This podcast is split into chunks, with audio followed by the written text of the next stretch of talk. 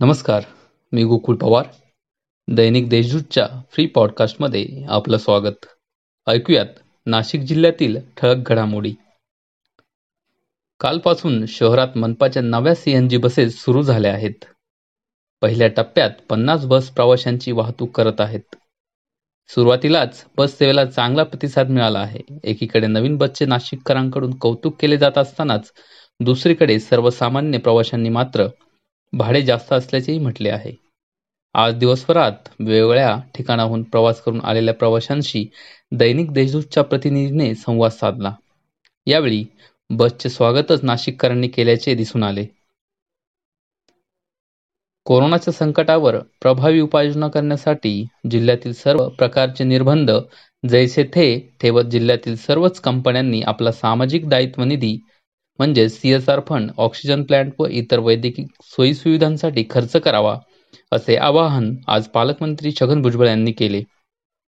दर आठवड्याला होणारी कोरोना आढावा बैठक जिल्हाधिकारी कार्यालयात भुजबळ यांच्या उपस्थितीत पार पडली. त्यानंतर ते माध्यमांशी बोलत होते. नांदगाव तालुक्यातील लक्ष्मीनगर मोरझर परिसरामध्ये गुरुवारी सायंकाळी मुसळधार पाऊस झाल्यामुळे बराच वेळ जनजीवन विस्कळीत झाले होते.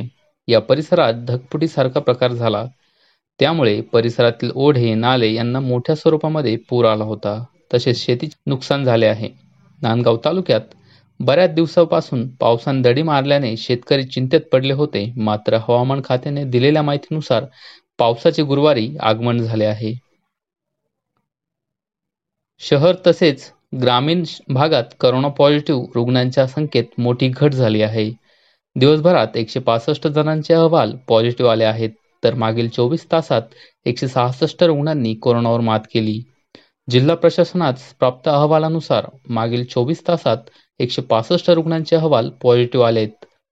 यामध्ये नाशिक शहरातील संख्या त्र्याहत्तर इतकी आहे. आज ग्रामीण भागात बहात्तर पॉझिटिव्ह रुग्ण आढळले आहेत. मालेगावात आठ रुग्ण आढळले तर जिल्हाबाह्य बारा रुग्णांची नोंद झाली आहे. गेल्या सात वर्षापासून आर्थिक अडचणीमुळे बंद असलेला नासाका सुरू करण्यासाठी नाशिक कृषी उत्पन्न बाजार समिती राज्य शासनाला प्रस्ताव पाठवणार आहे. शुक्रवार रोजी नाशिक कृषी उत्पन्न बाजार समितीत झालेल्या ऑनलाईन वार्षिक सर्वसाधारण सभेत हा निर्णय घेण्यात आला. कृषी उत्पन्न बाजार समितीच्या कार्यालयात ही ऑनलाईन सभा झाली. यात नाशिक जिल्ह्यातील सभासद व शेतकरी यांनी सहभाग नोंदवला. या होत्या आजच्या ठळक घडामोडी.